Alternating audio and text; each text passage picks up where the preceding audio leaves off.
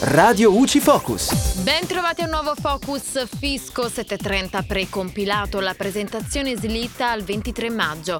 È più di un'ipotesi quella che vede la proroga per l'inizio della campagna fiscale dal 30 aprile al 23 maggio. A stabilirlo è un emendamento del decreto Sostegni Terra attualmente in fase di conversione in legge. Con questo rinvio è più che probabile che slitterà anche la deadline a giugno per poter modificare e inviare il proprio 730 precompilato dalla propria area riservata del sito dell'agenzia.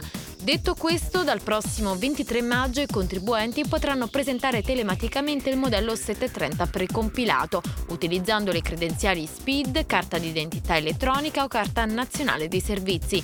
Se invece ci si avvale della consulenza di un CAF al quale conferisce specifica delega, sarà quest'ultimo ad effettuare l'accesso a consultare il modello e a predisporre la dichiarazione utilizzando i dati presenti nel 730 precompilato, se corretti, oppure modificandoli o integrandoli con i dati assenti perché non noti all'amministrazione finanziaria.